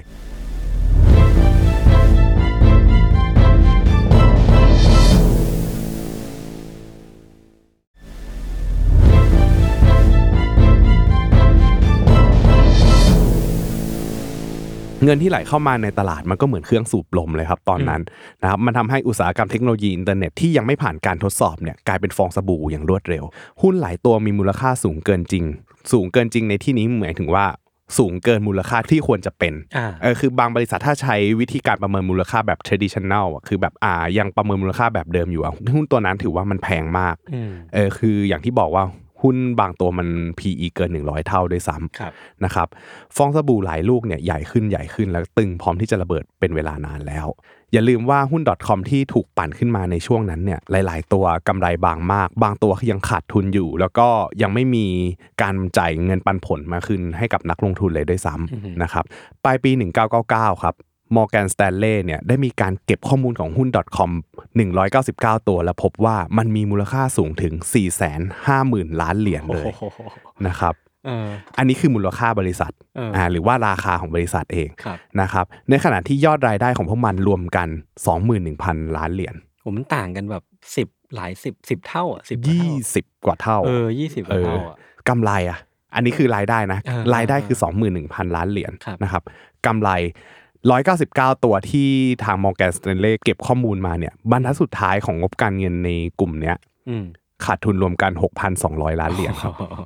คือขาดทุน เออ เออ มันแบบโกลาหลมากเลย ใช่ไม่มีกำไร เออ คือถ้าถ้าไม่มีกำไรแต่ว่ากำไรบางอาขาดทุนบางๆ ยังพอให้อภัย ยังพอแบบอ่าอนาคตยังแบบไปไหวมั้ง ใช่ แต่นี่ขาดทุนรวมกัน 6,200 ล้านเหรียญ อืม นะครับ อืม คือทุกคนรู้แหละว่า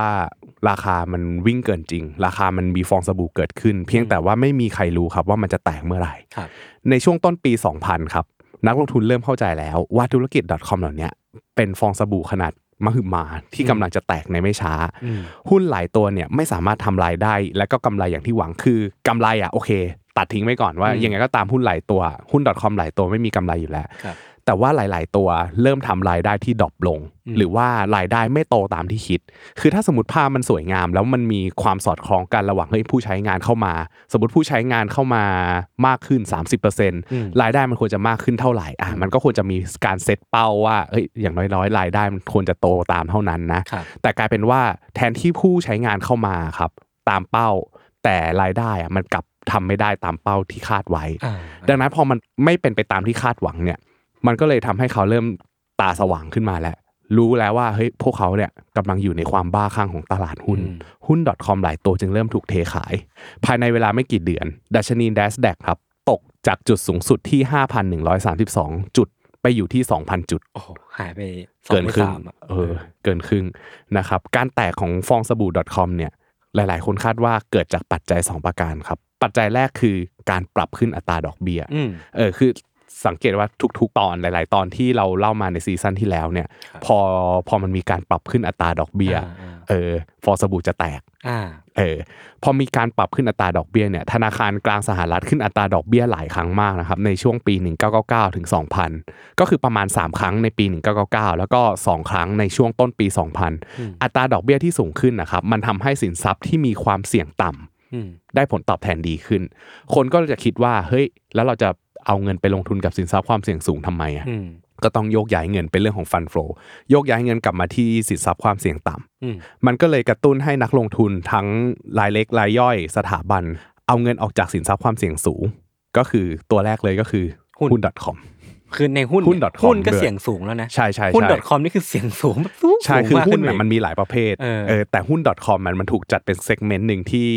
ที่ถือว่ามีความเสี่ยงสูงมาก เพราะว่าอย่างที่บอกไปว่ามันได้รับการประเมินมูลค่าเกินจริง ไปมาก เออคือราคามันสูงกว่ามูลค่าที่แท้จริงไปมากนะค เขา รับ ย้ายไปลงความเสี่ยงต่ำเช่น เช่นอะไรบ้างอะ เช่น พวกพันธบัตรรัฐบาล อ่า หุ้นกู้ อ่า คือหุ้นกู้กับพันธบัตรรัฐบาลมันมีความเสี่ยง มันมีความเสี่ยงนะครับ แต่ว่ามันมีความเสี่ยงต่ำกว่าหุ้น อืม พวกนี้เท่านั้นเอง ครับ นะครับอันนี้คือปัจจัยแรกคือเรื่องของการปรับขึ้นอัตราดอกเบี้ย ปัจจัยที่สองครับคือเรื่องของภาวะถดถอยของเศรษฐกิจ อืม โดยเฉพาะเศรษฐกิจในญี่ปุ่น อืม หรือว่าช่วงที่เกิดบาบูรุ บาบูรุ คิ เคอิคิ ใช่ครับในช่วงเดือนมีนาคมปี 2000 นะครับ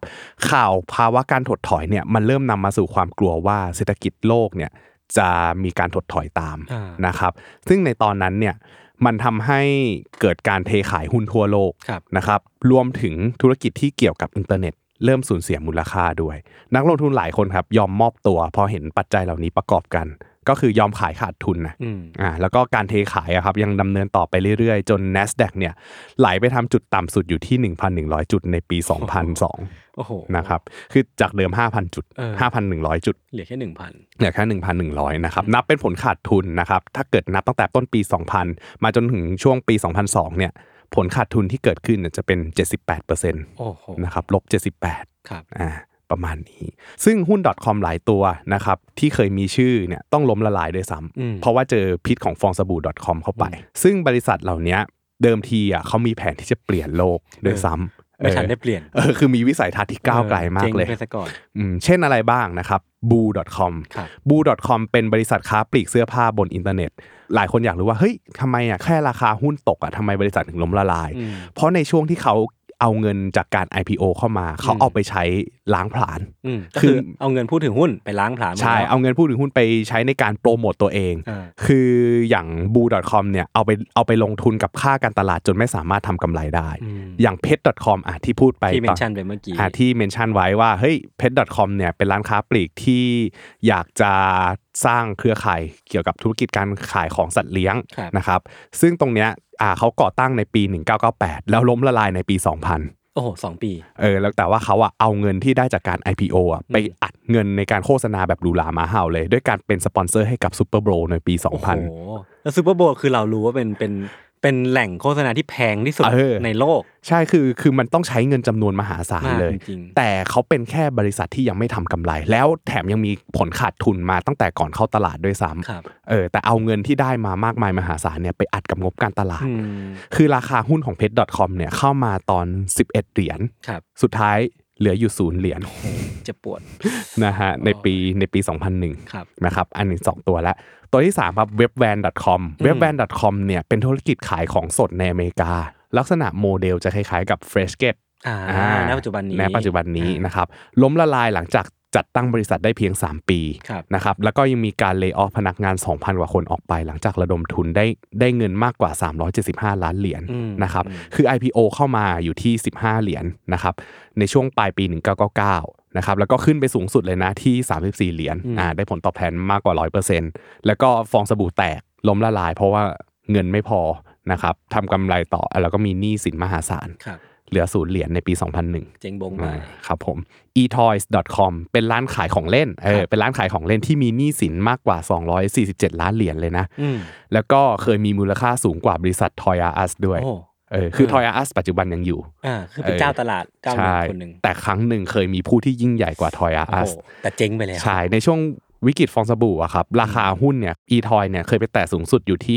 84 เหรียญในเดือนตุลาคม 1999 อืม นะครับตุลาคม 1999 นะ ผ่านไป 1 ปีครับเหลือศูนย์เหรียญ อืม อืมคือเรียกได้ว่านักลงทุนหลายคนที่ลงทุนในหุ้น .com พวกเนี้ยในยุคนั้นน่ะ อืม ลงทุนไปเท่าไหร่แทบจะกลายเป็นศูนย์ถ้าไม่ขายนะครับ อย่างที่บอกไปเลยว่าเกือบทุกบริษัทล้มละลายเพราะยอมขาดทุนเพื่อให้ได้ส่วนแบ่งการตลาด แล้วก็การได้ส่วนแบ่งการตลาดมันคือการโปรโมตตัวเอง ต้องใช้เงินไปในการอ่าโปรโมตว่าเฮ้ยเราเป็นแพลตฟอร์มอันดับหนึ่งเราทำอะไร อยากให้คุณเข้ามาลองใช้งานเรา แต่ว่าการเข้ามาใช้งานมันไม่สามารถเจเนเรตกำไรให้กับบริษัทได้อะครับ อืม มันเหมือนกับว่าเขามองข้ามวิธีการทำธุรกิจแบบดั้งเดิมไป อ่าา คือวิธีการทำธุรกิจแบบดั้งเดิม คือ คุณต้องหารายได้เยอะๆ ประหยัดค่าใช้จ่าย แต่โมเดลธุรกิจ .com ไม่ได้มองอย่างนั้น เขามองว่าเขาทำยังไงก็ได้ ให้คนใช้งานเข้ามาใช้เขาเยอะๆ แต่ไม่จำเป็นจะต้องมีรายได้อะไรมาก ไม่ต้องมีกำไรก็ได้ แล้ววันหนึ่งมันจะมีกำไรเอง ครับ โดยที่อัดเงินไปกับค่าใช้จ่ายในการขาย แล้วก็บริหารในพวกนี้เยอะ ๆ เลย รวมถึงการขยายทีมด้วยนะจ้างคนเก่งๆมาอะไรอย่างเงี้ยครับ ซึ่งนิวยอร์กไทม์ครับรายงานว่าประมาณ 48%ของจำนวนบริษัท .com อ่ะสามารถอยู่รอดได้ อ่าฮะ อ่าก็คือครึ่งครึ่งๆต่อครึ่ง คือคือสมมุติว่าคุณลงหุ้นไปสองอัน เออ มีโอกาสที่วันหนึ่งคุณตื่นขึ้นมา จะเหลือแค่ตัวเดียว ใช่ หลายร้อยบริษัทสูญเสียมูลค่าไปมหาศาล ครับ นะครับกลายเป็นเพียงบริษัทธรรมดาจากวิกฤตครั้งนี้ อืม คือ .com มันจะแบ่งออกเป็น 3 ประเภท อืม หุ้นประเภทแรกคือหายไปจากตลาดก็คือล้มละลาย กา ไป ร เลย ที่พี่ปันพูดไปว่าเหลือศูนย์กัน ใช่แบบที่ 2 ก็คือเป็นหุ้น .com ที่โอเคแหละ มันมีโมเดลที่ดี แต่ว่ามันก็ไม่ได้ดีอย่างที่คิด ก็สามารถเอาตัวรอดได้ทำกำไรได้ แล้วก็ดำเนินธุรกิจต่อมาได้ ครับ กับอีกแบบหนึ่งครับผู้เล่นที่อยู่รอดก็เลยกลายเป็นผู้เหลือรอดที่มี business model แข็งแกร่ง อืม มีความยิ่งใหญ่ในปัจจุบันอย่างเช่น Amazon อืม eBay รวมถึง อ๋อ booking.com booking.com ก็ยุคนั้นนะ ใช่อยู่ในยุคนั้นด้วย อ่าน นะครับ ในยุคนั้นนะครับ ตัวหุ้น .com อ่ะมันไปกระทบกับหุ้นซอฟต์แวร์บางตัวที่ทำให้ราคามันลงไปด้วยอย่างเช่น Adobe หรือว่า Oracle อืม เออคือพวกเนี้ยมันเป็นธุรกิจซอฟต์แวร์ที่ค่อนข้างแข็งแกร่ง แต่ในยุคนั้นน่ะก็ต้องเจอพิษของฟองสบู่ .com เล่นงานไปเหมือนกัน อืมอืม นะครับจากตัวอย่างที่ยกมาทั้งหมดนะครับจะเห็นได้ชัดว่าเออบริษัท .com ในยุคนั้นใช่ว่ามันจะเป็นธุรกิจเน่าหนอนเสมอไป หลายบริษัทนะครับเติบโตแล้วก็ทำกำไรได้อย่างแข็งแกร่งจนถึงทุกวันนี้ เพราะว่าเขาเน้นที่ business model ที่สามารถทำกำไรได้จริง ๆ แล้วก็เหมาะเน้นไปที่พื้นฐานการทำธุรกิจอย่างยั่งยืน อืม ในขณะที่หลาย ๆ บริษัทนะครับใช้เม็ดเงินจากการระดมทุนน่ะไม่ค่อยมีประสิทธิภาพผ่านเงินสุรุ่ยสุร่ายด้วยความหลงระเริงว่าเฮ้ยเดี๋ยวเราจะกลายเป็นผู้เปลี่ยนโลก อืม เออมีหนี้สินเกินตัวสุดท้ายก็ล้มละลายไป ทั้งทั้งๆที่ เฮ้ยบิสเนสเขาดีมากเลยนะครับ เออคือหลายตัวถ้าสมมติเราไปดูอะอ่ะอีทอยหรือว่า เพชร เว็บเว็บแวร์อะไรอย่างเงี้ยเอ้ยปัจจุบันนี้มันมีโมเดลธุรกิจอย่างนี้เกิดขึ้นนะ อ่า เพียงแต่ว่าในยุคนั้นน่ะเขากลับใช้เงินสุรุ่ยสุร่ายเกินตัวไป เป็นบริหารผิดพลาด ใช่อาจจะด้วยความหลงระเริงจากการที่มีแบ็กอัพด้วยตลาดหุ้นที่แบบเฮ้ยมองเห็นว่าเขามีมูลค่ามาก ครับ อะไรอย่างเงี้ยมีหลายบริษัทเลยที่มีไอเดียโมเดลธุรกิจที่ดี แล้วก็สามารถสร้างมูลค่าได้แต่โดนพิษฟองสบู่เล่นงาน แล้วก็ถอดใจไปก่อน อืม สาเหตุหนึ่งก็เพราะว่ายุคนั้นเนี่ย อย่างที่บอกว่าเดี๋ยวจะมาเฉลยเพราะอะไรหลาย ๆ บริษัทมันถึงทำกำไรไม่ได้ เพราะว่าจริงๆนะในยุคนั้นน่ะมันเป็นยุคเริ่มต้นของอินเทอร์เน็ตอินฟราสตรักเจอร์รวมถึงเทคโนโลยีต่างๆ มันยังไม่ซัพพอร์ตให้โมเดลของเขาอะเป็นจริงได้ ครับ เออคือถ้าสมมติว่าเราไปดูที่โครงสร้างพื้นฐานน่ะมันยังไม่เอื้อให้ธุรกิจเติบโตได้อย่างเต็มที่เลยครับ อืม การสื่อสารในยุคนั้นน่ะมันก็ใช่ว่ามันจะครอบคลุมทุกพื้นที่เหมือนอย่างปัจจุบัน มันก็เลยทำให้อ่าเทคโนโลยีที่ยังไม่มีศักยภาพพร้อมตรงเนี้ยมันตอบโจทย์โมเดลธุรกิจที่เขาวาดไว้ ความรู้ความเข้าใจของประชาชนเองก็มีส่วน ในยุคนั้นเนี่ยคนยังอ่า device ยังไม่เข้าถึงพวกอุปกรณ์เทคโนโลยีคอมพิวเตอร์อย่างเงี้ยยังไม่เข้าถึงครัวเรือนทุกครัวเรือน แล้วก็อินเทอร์เน็ตยังไม่เข้าถึงทุกพื้นที่คือมันยังไม่พร้อมเหมือนยุคนี้ครับ คือสังเกตได้ง่ายๆ เลยตัวเลขผู้ใช้งานอินเทอร์เน็ตในยุคฟองสบู่ยุคนั้นนะครับมีอยู่ประมาณ 400 ล้านคนทั่วโลก อ่า 10 ปีต่อมาผู้ใช้งานอินเทอร์เน็ตเพิ่มสูงขึ้นเป็น 2,000 ล้าน ครับ เออคือมันเติบโตขึ้นคนละสเกลเลย อืม นะครับในขณะที่จำนวนเว็บไซต์ในช่วงวิกฤตฟองสบู่อ่ะมันมีเว็บไซต์อยู่ที่ประมาณ 17 ล้านแห่ง ครับ นะครับ10 ปีต่อมาเว็บไซต์อ่ะมันเกิดขึ้นเป็น2 200 ล้านเว็บไซต์ทั่วโลก เติ เล บ ย โตไวมาก ใช่คือจริงๆอ่ะจะบอกว่าโมเดลธุรกิจในยุคนั้นนะคุณคิดได้คุณไม่ผิด อืม เออเพียงแต่ว่าคุณมองข้ามรูปแบบการทำธุรกิจที่ยั่งยืนไป ครับ เออไปใช้เงินอัดสุรุ่ยสุร่ายมากเกินไปจนเป็นหนี้สินอยู่ในระดับที่มันเกินตัวครับ อืมอืม อืมก็ถ้าเกิดว่าไม่เกิดพิษฟองสบู่เล่นงานจริงๆอ่ะเชื่อว่าเราได้เห็นผู้เล่นในยุคนั้นน่ะเฉิดฉายอยู่ในยุคนี้ด้วยซ้ำ ซึ่งบางทีมันมันก็เป็นเรื่องน่าเสียดายเนาะทั้งใน อืม ในมุมของคนที่แบบ อาจจะเป็นคนที่เป็นคนนอกคอยติดตามเทคโนโลยี ครับ ก็รู้สึกว่าเออมันน่าจะมีสิ่งเหล่านี้เกิดขึ้นแล้วมันควรจะอยู่กับมนุษย์มาตั้งนานแล้ว เออ แต่มันก็เพิ่งมาเกิดเพราะว่ามันเคยมีวิกฤตในอดีต ใช่คือคือเหมือนกับว่าวิกฤตครั้งเนี้ยเป็นตัวสกัดกั้นจะบอกว่า เออเออ จะ เออ จะบอกว่ามันเป็นความผิดของเว็บไซต์ .com นั้นก็เป็นส่วนหนึ่งเพี ใน ยง แง่ แต่ว่า การบริหารผิดพลาดการประเมิน เออ ความเสี่ยงผิด ใช่ อะไร ใช่ แบบนี้เนอะ เพียงแต่ว่าตลาดหุ้นหรือว่าตลาดทุนเองก็เป็นส่วนหนึ่งที่ทำให้เกิดเรื่องราวเหล่านี้เหมือนกัน ครับ นะครับผลของความเสียหายในวิกฤตฟองสบู่ .com เนี่ยถ้าเทียบกับวิกฤตซับไพรามที่เกิดในอเมริกาเหมือนกันแล้วอะครับใน 8 ปีต่อมาเนี่ย ครับ มันยังถือว่าเกิดในวงแคบนะครับก็คือไม่ได้เสียหายอะไรมาก แต่ก็มีผลเสียหายที่เกิดขึ้นในอนาคตตามมา เยอะแยะเลย เช่นว่าแบบเออธุรกิจบางธุรกิจควรจะได้เกิดก็ไม่เกิด อืม นะครับรวมถึงการตัดโอกาสการเข้าถึงเงินทุนของบริษัทเทคดีๆ ในยุคนั้น ม คือพอคนคนเห็นว่าเฮ้ยในอดีตเนี่ยหุ้น .com มันไม่เวิร์กหุ้น .com มันคือตัวที่ออกมา ขาย เพื่อปั่น ฝัน ราคา เออ ขายฝันอะไรอย่างเงี้ย ครับ คนก็เลยคิดว่าเฮ้ยบริษัทเทคหลังจากนั้นก็คงเป็นเหมือนกันแหละ อือฮึ นะครับรวมถึงการว่างงานของลูกจ้างในวงการเทคยุคนั้นด้วย คือพอธุรกิจมันบูม บริษัท .com มันก็จะจ้างคนเยอะๆจ้างคนเยอะๆแล้วสุดท้ายอ่ะเอาเงินที่ได้จากการระดมทุนไปขยายทีม แล้วพอมันไปไม่รอดอย่างเงี้ยครับอ่าคนในซิลิคอนวัลเลย์ครับยุคนั้นก็โดนเล Lay ย์ออ off ฟเออเลเลเลย์ออฟออกมาเลย ครับ ซึ่งตัวเนี้ยบางคนอ่ะที่เป็นพนักงาน อืม ในในธุรกิจ .com อ่ะเขาก็มองเห็นศักยภาพในตัวเองอยู่แล้ว คือมัน ครับ เกิดไบแอสในการลงทุนนะครับ อืม เขาก็เลยคิดว่าเฮ้ยอนาคตของเว็บไซต์ของบริษัทที่ตัวเองทำอยู่ยังไงมันก็ไปดี อ่า ไปได้ดีอยู่แล้ว เขาก็เลยเอาเงินไปลงทุน ทั้งๆที่ อ่า เขาก็ไม่มีความรู้เรื่องตลาดทุน ครับ เขาเองก็เจ็บตัวมาในยุคนั้น อืม เหมือนกัน ในช่วงปี 2001ถึง2004 เนี่ย มีการประมาณการว่าซิลิคอนวัลเลย์นะครับ สูญเสียงานไปมากกว่า 200,000ตำแหน่ง โอ้โห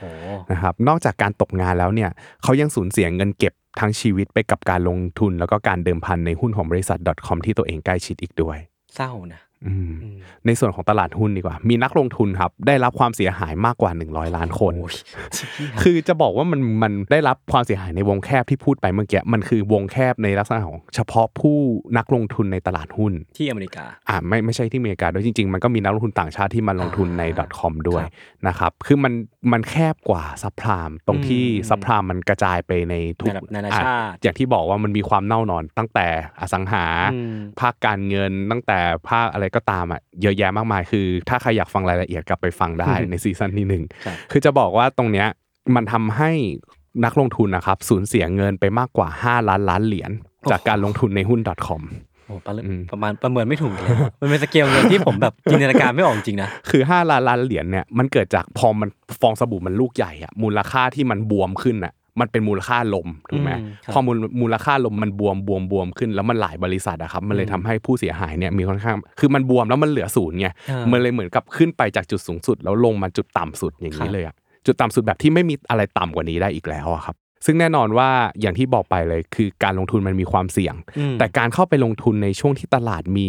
ความผิดปกติ ครับ ซื้อหุ้นที่ราคาแพงเกินไปเนี่ยย่อมมีโอกาสที่จะขาดทุนสูงกว่าปกติอยู่แล้ว ขึ้นอยู่กับความเชื่อแล้วก็มุมมองของนักลงทุนที่มองหุ้นในเวลานั้นมากกว่า สังเกตว่าจากวิกฤตการณ์ทางการเงินหลาย ๆ ครั้งเนี่ยที่เกี่ยวกับการลงทุนนะครับบทเรียนหลายครั้งทำให้เห็นแล้วว่าเฮ้ยบางคนอะหน้ามืดตามัว ไม่ได้มีการวางแผนการเงินหรือการลงทุนที่ดีพอ บางคนทุ่มสุดตัวไปกับการลงทุนที่เกิดจากความโลภนะครับไม่มีความรู้ไม่มีข้อมูล ไม่มีการศึกษาที่ดีเพียงพอ สิ่งเหล่านี้ครับมันจะทำให้เราเนี่ยเดินไปสู่จุดจบ หรือว่าความวินาศ อืม เพราะฉะนั้นครับอย่ามองข้ามเงินออม ครับ ยังไงก็ตามครับ เราควรจะมีเงินออมที่เพียงพอ เพื่อให้รองรับวิกฤตที่จะเข้ามาปะทะในชีวิต อันนี้เห็นด้วยนะ เออ สำคัญ เช่น มาก เช่นว่าแบบเออถ้าอย่างน้อยเราสูญเงินลงทุนไป เราก็ยังมีเงินสำรองบางก้อนที่เราเอามาต่อยอดหรือว่า ตั้งตัวได้ เอามาตั้งตัวใหม่เอามาใช้กินอยู่ได้ ครับ นะครับรวมถึงเงินที่จะถูกเลิกจ้าง อืม หมายถึงว่าถ้าเกิดว่าวันหนึ่งเราถูกเลเลออฟออกอย่างเงี้ยครับบริษัทก็ไม่มีเงินมาจ่ายค่าชดเชยแล้ว อืม ถ้าเราไม่มีเงินตรงเนี้ยเก็บไว้ ไม่มีเงินสำรองไว้เพียงพอในการใช้ชีวิตปัจจุบัน หรือว่าในการใช้ชีวิตประจำวันนะครับ มันก็ถือว่าเสียหายอยู่เหมือนกัน สูตรง่ายๆ เอาชัวร์ๆเลยก็คือคำนวณค่าใช้จ่ายของเราออกมา อืม นะครับ แล้วก็คูณด้วย 6 หรือ 12 เข้าไป หกนี่ก็คือเซฟเซฟๆย หกเดือน หกนี่แบบอ่ะแบบประมาณกำลังดีแต่ว่า อ่ะ สิบสองนี่เซฟเซฟ เซฟหน่อย เ นะครับก็สำรองไว้ 6-12 เดือนนะครับเพื่อให้เรามีถังสำรองเอาไว้ ครับ ใช้ในการดำรงชีวิตอีก 6-12 เดือนข้างหน้า ครับ นะครับซึ่งอีกอย่างหนึ่งเราจะเห็นว่าการลงทุนในหุ้น .com เนี่ยจริง ๆ มันมีความเสี่ยงที่มูลค่าจะกลายเป็นศูนย์นะ อืมม เออคือหุ้นบางตัวครับต่อให้มันขาดทุน หรือว่าอะไรก็ตามถ้าเราคัดออฟทันนะครับถ้าสมมุติว่าเราอ่ะตัดขาดทุนทันอย่างเงี้ยอย่างน้อยอ่ะเงินร้อยบาทลงทุนไปก็อาจจะเหลือสัก 50 บาท อืม 30 บาท บางแต่หุ้น .com บางคนไม่ทันตั้งตัวเลย แล้วก็ยังเชื่อในสิ่งที่เขาวาดฝันไว้อ่ะอาจจะเหลือศูนย์ได้ ครับ คือหุ้น .com มันเหลือศูนย์ได้นะครับ ซึ่งตรงเนี้ยวิธีการที่จะซัพพอร์ตเราได้ก็คือการกระจายความเสี่ยงในการลงทุนอ่าเราควรจะมีการลงทุนที่มีกลยุทธ์ในการกระจายความเสี่ยงด้วย ไม่ควรทุ่มเทเงินลงทุนหรือเงินทั้งหมดเนี่ยไปกับการลงทุนในหุ้นตัวใดตัวหนึ่ง หรือหุ้นเซกเตอร์ใดเซกเตอร์หนึ่งจนลืมคำนึงถึงความเสี่ยงนะครับ คืออย่างน้อยๆอ่ะก็ควรจะกระจายเงินไปในพวกสินทรัพย์ความเสี่ยงต่ำอย่างพันธบัตรบ้าง เงินฝากประจำบ้าง หรือเงินฝากออมทรัพย์บ้าง ซึ่งในประเทศไทยเรานะครับเงินฝากออมทรัพย์ หรือเงินฝากประจำเนี่ยมันเป็น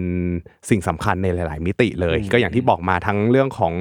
การฝากเพื่อสำรองเงินในการใช้ชีวิตประจำวัน แล้วก็ฝากเพื่อกระจายความเสี่ยงนะครับก็คือเอาจริง ๆ การฝากเงินพวกเนี้ยจริง ๆ มันมีความเสี่ยง มันไม่ใช่ว่ามันไม่มีความเสี่ยงเลย เพียงแต่ความเสี่ยงมันต่ำมาก ๆ ครับ ความเสี่ยงนั้นก็คือความเสี่ยงที่สถาบันการเงินจะล้มละลาย หรือว่าถูกเพิกถอนใบอนุญาตไป อืม แต่ก็ใช่ว่าความเสียหายของมันจะกลายเป็นศูนย์ ครับ ถ้าเกิดว่าแบงก์หรือว่าสถาบันการเงินที่เราฝากเงินไว้ เกิดถูกปิดกิจการหรือว่าล้มละลายไป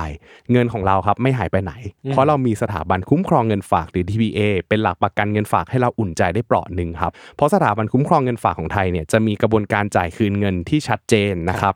ทั้งวงเงินคุ้มครอง 1 ล้านบาทต่อ 1 สถาบันการเงิน แล้วก็ระยะเวลาการจ่ายคืนผู้ฝากภายใน 30 วันด้วยนะครับไม่ว่ายุคนี้หรือว่ายุคไหนเนี่ยการหาข้อมูล การหาความรู้ การวางแผนการเงิน แล้วก็การมีวินัยทางการเงินเนี่ยก็ถือเป็นเรื่องสำคัญเสมอ อืม ฮะ อันนี้คือคือเคยได้ยินมาว่าการออมเงินอ่ะมันก็ อืม สำคัญจริง แต่ว่า ใช่ มันมีประโยคที่เรามักจะได้ยินเวลาแบบแบร์มาเก็ตมันมาหรือว่าตลาดหมีมันมาว่า อืม cash is king หรือ เอ ว่า อ cash is king คือ นะ แบ ครับ บ ถ้าสมมติว่าเราลงทุนอ่ะมันก็ทำให้ผลตอบแทนมันงอกเงยก็จริง ใช่ แต่ว่าคุณก็ต้องกินต้องใช้อ่ะ เออ เออ ในขณะเดียวกันถ้าเกิดว่าคุณสำรองเงินไว้ในช่วงที่ตลาดหุ้นมันลงมาเยอะๆ ก็เอาไปช้อน มันก็ ได้ อาจจะเออเป็นโอกาสในการเอาเงินที่เราสำรองไว้อะไรอย่างเงี้ยบางส่วนนะ ไม่ใช่ให้เอาเงินสำรองทั้งหมดมาซื้อหุ้นนะครับ ผม ครับก็เอาก็ลองก็ลองจัดสรรเงินดูว่าเฮ้ยเราควรจะเอาเงินตรงเนี้ยมาใช้ฉกฉวยโอกาสเท่าไหร่บ้างนะครับ ครับผม อืมประมาณ อ่ะแล้ว นี้ ก็ขอยืมเงินไปซื้อหุ้นกันห น่อย ยืมหนึ่งยืมยืมพี่โจยืมพี่โจ นะฮะก็หลายปีผ่านไปนะครับ เราจะเห็นได้ว่าแพทเทิร์นเนี้ยมันกลับมาถูกพูดถึงอีกครั้ง อืม อ่าในยุค .com ตอนนั้นนะยุค .com กำลังบูมแต่ปัจจุบันเนี่ยมันมีสิ่งที่เรียกว่าหุ้นเทคโนโลยีอยู่ อ่าหุ้นเทคหุ้นเทค ใช่เพียงแต่ อ่า ว่าในยุคนั้นอ่ะคือคือคนนักลงทุนในหุ้นเทคโนโลยียุคเนี้ยครับก็จะพูดเหมือนกับในยุคนั้นว่าเฮ้ยจริงๆอ่ะมันไม่เหมือนกันหรอก อืม เออในยุคนั้นน่ะในยุค .com อ่ะอินฟราสตรักเจอร์อะไรหลาย ๆ อย่างโมเดลธุรกิจอ่ะมันยังไม่พร้อมเหมือนกับในยุคนี้ ซึ่งผมว่าจริง ๆ มันถูกครึ่งไม่ถูกครึ่ง อ่า อ่าคือทั้งหมดทั้งมวลมันก็ต้องกลับไปย้อนดูว่า บริษัทอะจะทำได้ตามความคาดหวังของนักลงทุนจริง ๆ หรือเปล่า เออคือหุ้นหลายตัวอย่างเงี้ยครับที่เป็นหุ้นเทคโนโลยีในยุคเนี้ยในช่วงโควิดที่ผ่านมาจะเห็นได้ว่าเฮ้ยมันขึ้นเป็นหลายร้อยเปอร์เซ็นต์เลย ครับ มันให้ผลตอบแทนดีมากนะครับซึ่งตรงนั้นน่ะก็ต้องไปแยกดูแต่ละตัว ไม่ใช่ว่าหุ้นเทคโนโลยีทุกตัวจะดีหมด อ่าน นะครับ อ่า ก็ต้องย้อนดูแต่ละตัวว่าตัวไหนที่มีพื้นฐานในการทำธุรกิจที่ดี คือไม่ว่าจะลงทุนในหุ้นอะไรก็ตามครับสุดท้ายต้องย้อนกลับมาที่หลักการในการดูว่าหุ้นตัวนั้นน่ะมันมีพื้นฐานในการทำธุรกิจที่เป็นไปตามคันลองที่ควรจะเป็นหรือเปล่า สามารถทำกำไรได้ในอนาคตจริง ๆ หรือเปล่า อืม คือแพทเทิร์นบางอย่างในยุค .com อะครับอย่างเช่นจำนวนผู้ใช้งานอย่างเงี้ยยังถูกใช้ในยุคนี้เลยอยู่เลยนะ อ่าฮะ เออคือหุ้นเทคโนโลยีบางตัวเนี่ยยังถูกประเมินด้วยจำนวนยูเซอร์ที่คนที่เข้ามาใช้งาน ครับ หรือว่ารายได้ที่เขาทำได้ก็คือใช้ PS ในการประเมินมูลค่าอยู่ อืม นะครับเพียงแต่ว่าอย่างที่บอกว่าถูกครึ่งไม่ถูกครึ่ง คือคุณต้องไปเจาะรายละเอียด ไม่ใช่ว่าเชื่อว่าหุ้นเทคโนโลยีทุกตัวในยุคเนี้ยจะทำผลตอบแทนที่ดีได้ทั้งหมดไม่ใช่ คือในยุค .com มันก็ยังมีหุ้น .com บางตัวที่กลายเป็นหุ้นที่ยิ่งใหญ่ในอนาคตได้ อ่าอ่า ในยุคนี้เองก็เหมือนกันครับ หุ้นเทคโนโลยีบางตัวก็สามารถกลายเป็นหุ้นเทคโนโลยีที่จะยิ่งใหญ่และเติบโตในอนาคตได้อยู่เหมือนกัน แต่ก็ต้องมีพื้นฐานที่ดี ใช่แล้วก็เรื่องของการขาดทุนในหุ้นเทคเหล่าเนี้ยคุณก็ต้องย้อนกลับไปดูด้วยว่าเฮ้ยราคาหุ้นจริงๆอ่ะมันควรไปหาความรู้เนาะว่า อืม มันควรจะมีการประเมินมูลค่ายังไง หาราคาเทียบมูลค่ายังไงนะครับเพื่อที่จะได้รู้ว่าหุ้นตัวนั้นอ่ะมันแพงไปจริง ๆ หรือเปล่า ม นะครับทั้งหมดทั้งมวลก็คือสิ่งที่เราต้องมีก็คือความรู้และความเข้าใจในหุ้นตัวนั้นๆ หรือสิ่งนั้นๆ ครับ อันนี้ไม่ได้พูดถึงเฉพาะหุ้น .com หรือหุ้นเทคโนโลยี พูดถึงสินทรัพย์อื่น ๆ ด้วย อืม อสังหากองทุน คริปโต คริปโตเคอเรนซีหรืออะไรก็ตามครับ เราควรมีความรู้ความเข้าใจในสิ่งนั้น ๆ จริง ๆ และรู้ว่าความเสี่ยงมันคืออะไร อ่า เพราะการที่เรารู้ว่าความเสี่ยงคืออะไรอะครับมันคือการที่เรารู้ว่า เอ้ย เราสามารถยอมรับโอกาสที่ความเสี่ยงนั้นจะเกิดได้มากน้อยแค่ไหน อืม ถ้าเกิดว่าความเสี่ยงนั้นเกิดขึ้นมาจริงๆอะโอเค มันอยู่ในความเสี่ยงที่เรารับได้ ครับ อ่าเราก็ยอมที่จะขาดทุนตามที่เราคิดได้อยู่เหมือนกัน ครับ แต่ก็คงไม่มีใครอยากขาดทุนหรอก อ่าแน่นอน ก็ต้อง ยู่ ล แล้ว องประเมินเอาว่าเฮ้ยความเสี่ยงที่มันเรา รับ มอง ได้หรื เห็ อน เป ดู ล่า ว่าเออรับได้จริง ๆ หรือเปล่า เออ ถ้ารับไม่ได้ไม่ต้องไปลงทุน ครับ แต่ว่าถ้ารับได้แล้วผลตอบแทนที่จะได้เนี่ยมันเวิร์จริงก็คือเทียบ risk กับ Risk reward Reward Ratio ใช่ อ่า เทียบแล้วมันคุ้มเนี่ยก็สามารถลงทุนได้ครับ ครับ ผม ผม อ่าประมาณนี้และอีกอย่างหนึ่งอย่าไปเชื่อกูรู อ่า หรือว่านักวิเคราะห์ อ่า เพราะอะไรเพราะในยุคนั้นนักวิเคราะห์ก็พูดเหมือนกัน เอ ว่า อใช่ใช่ใช่ใช่ใช่ โยนโยนเรื่องของกำไรทิ้งไปเลย ดู เรื่อง ที่ โบ วิ รา สั ณ ยทัศ เรื่อง น์ โบราณทิ้งไป เออนักวิเคราะห์หรือกูรูเนี่ยไม่ได้แนะนำในสิ่งที่ถูกต้องร้อยเปอร์เซ็นอยู่แล้ว อืม มันก็คือเป็นมุมมองของเขา ครับ สิ่งสำคัญคือเราจะเชื่อเขาร้อยเปอร์เซ็นหรือจะเชื่อมากน้อยแค่ไหน ก็ต้องมีหลักในการคิดของเราเองด้วย ครับ นะครับอย่าปล่อยให้อารมณ์แล้วก็ความโลภครอบงำเราจนตัดสินใจผิดพลาดเกินไป ครับ นะครับเงินเป็นของเรากำไรขาดทุนก็เป็นของเราครับ รับผิดชอบเงินลงทุนด้วยตัวคุณเอง แต่เงินในบัญชีมี DPA คอยคุ้มครองเคียงข้างผู้ฝากทุกคน อื้อหือ ขอบคุณครับ อันนี้ก็เรื่องจริง นะครับ ขายของได้สุดยอดมาก เออ แต่อันนี้คือคือพอพอฟังมาขนาดเนี้ยมัน ครับ รายการมานี่ m ม g กดอนเนี่ยมันไม่ อืม ใช่รายการแบบให้ความรู้ขนาดนั้นนะมันคือการเล่าเคสตัวอย่าง ใช่ ซึ่งการการถอดบทเรียนเนี่ยผมคิดว่าแต่ละคนก็น่าจะถอดได้ไม่เหมือนกันหรอก อืมอืม แล้วก็น่าจะได้กลายเป็นแบบว่าวิธีปฏิบัติที่ไม่เหมือนกัน ใช่ แต่อย่างน้อยเนี่ยคืออยากให้รับทราบไว้ว่า ไม่ว่าคุณจะตัดสินใจยังไง ยังไงเงินฝากของคุณก็จะได้รับการคุ้มครองอยู่ดี ใช่ครับ ครับ ผม อ่าฮะ จบ ประมาณ ตอนแรกไปอย่างยิ่ง ใหญ่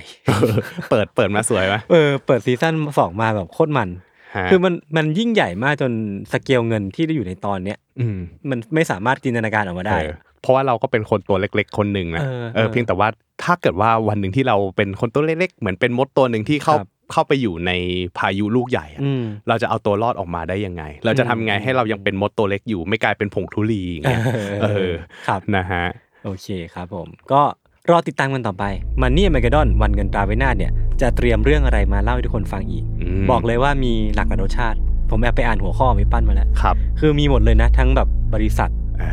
องค์กร ครับ ประเทศ มีเยอะ เออ แยะมากมาย รวมถึงสินทรัพย์อื่นๆ ด้วย อ่าใช่ก็รอติดตามกันต่อไปนะครับ ครับ ก็ขอบคุณ DPA แล้วก็กลตมาณที่นี้ ครับผม ติดตามรายการ Money m a g o n ได้ทุกช่องทางของ s ซ m o n Podcast ทุกวันจันทร์และพฤหัสของทุกสัปดาห์นะครับวันนี้พวกผมสองคนลาไปก่อน สวัสดีครับ สวัสดีครั